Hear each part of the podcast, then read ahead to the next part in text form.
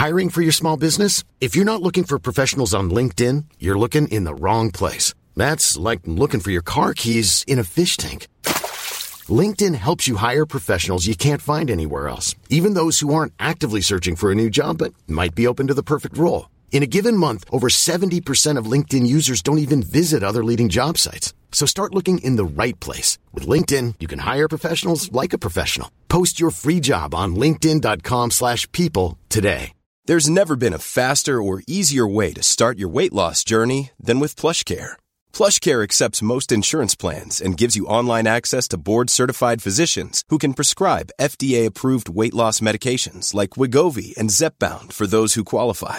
Take charge of your health and speak with a board-certified physician about a weight loss plan that's right for you. Get started today at plushcare.com slash weight loss. That's plushcare.com slash weight loss. plushcare.com slash weight loss.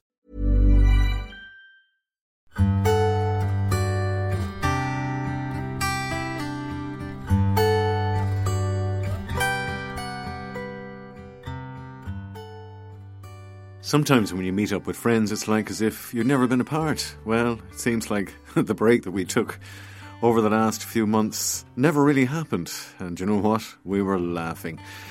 So it was great to meet up with Michael Waldron yet again this week as we restarted Work of the Week after a small absence.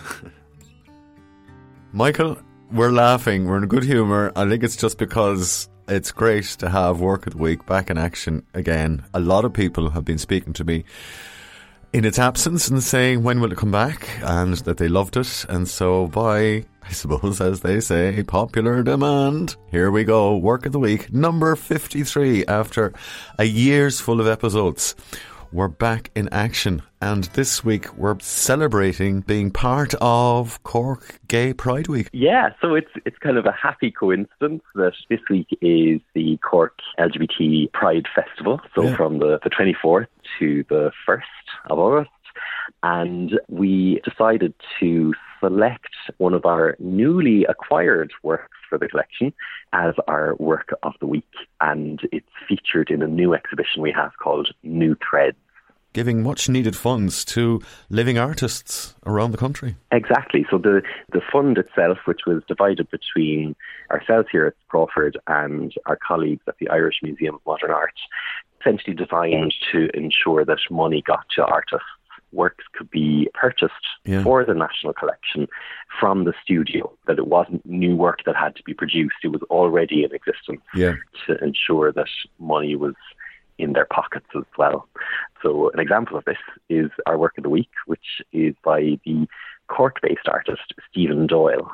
In fact, he's caught the eye of a man that I know who's fairly famous, Stephen Fry, who says that he's tragically necessary, that his work is needed. Yeah, so it's kind of amazing that the actor, director, writer Stephen Fry, personality Stephen Fry, knows of Stephen Doyle's work and had said it's part of a movement in art yeah. where, you know, artists are sort of activists that what they make ensures that people are seen, that particular issues are discussed, brought out into the open.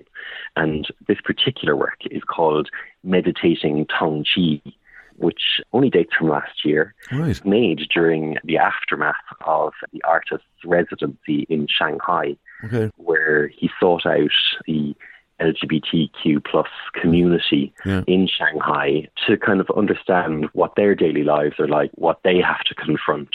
And so this particular painting takes the term Tongqui or Tong Fu, which means a gay person who is in a heterosexual marriage for whatever reason that might be. It might be political or personal. It might be to, you know, continue a family lineage or live up to expectations. But effectively, you're, you're, you're talking about a forced marriage, a forced relationship, one that they would not naturally choose in the first place, had they the freedom. Yeah, perhaps. Yeah. Any number of reasons are behind it, but yeah, it's. I suppose the idea is that maybe they can't live yeah. for whatever reason yeah. their true life fully be the people they are. Yeah. The painting, you know, without making any judgments, it's kind of shining a light on mm. this type of life exists. There are people, millions of people in China who have to navigate this particular problem in their lives. Yeah. When you look at the painting itself, you see a man very lonely, contemplating, as you describe, a life that might have been. Yeah, it's quite wistful or kind of pensive. He's mm. Deep in thought. So just to describe it, yeah. the the figure we're discussing is sort of sitting on a sphere or ball, his knees tucked up in front of his chest and his arms crossed over the knees. And he's looking off into the distance. So he's not looking straight at us. He's mm-hmm. looking off to the side. His face is set in that sense of deep thought. Mm. And I suppose meditation, as, as the title suggests, that he's contemplating maybe what might have been or what is. That probably in itself would have been enough just to catch the, the moment of deep, deep thought and contemplation. As he's very finely balanced on a sphere beneath him, you know, that's quite a balancing trick in itself.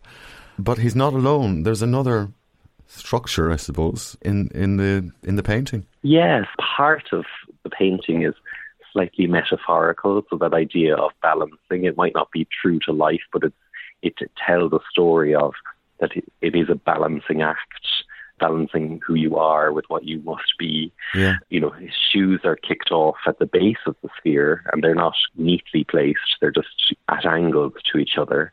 And then, yeah, there's this sort of structure on the left hand side of the painting, which is essentially a, a, square pole that holds signage. So this will be kind of street signage ah. on the streets of Shanghai. But the artist has deliberately obscured what maybe was text on the side of this. Yes. So we can't really find meaning in it.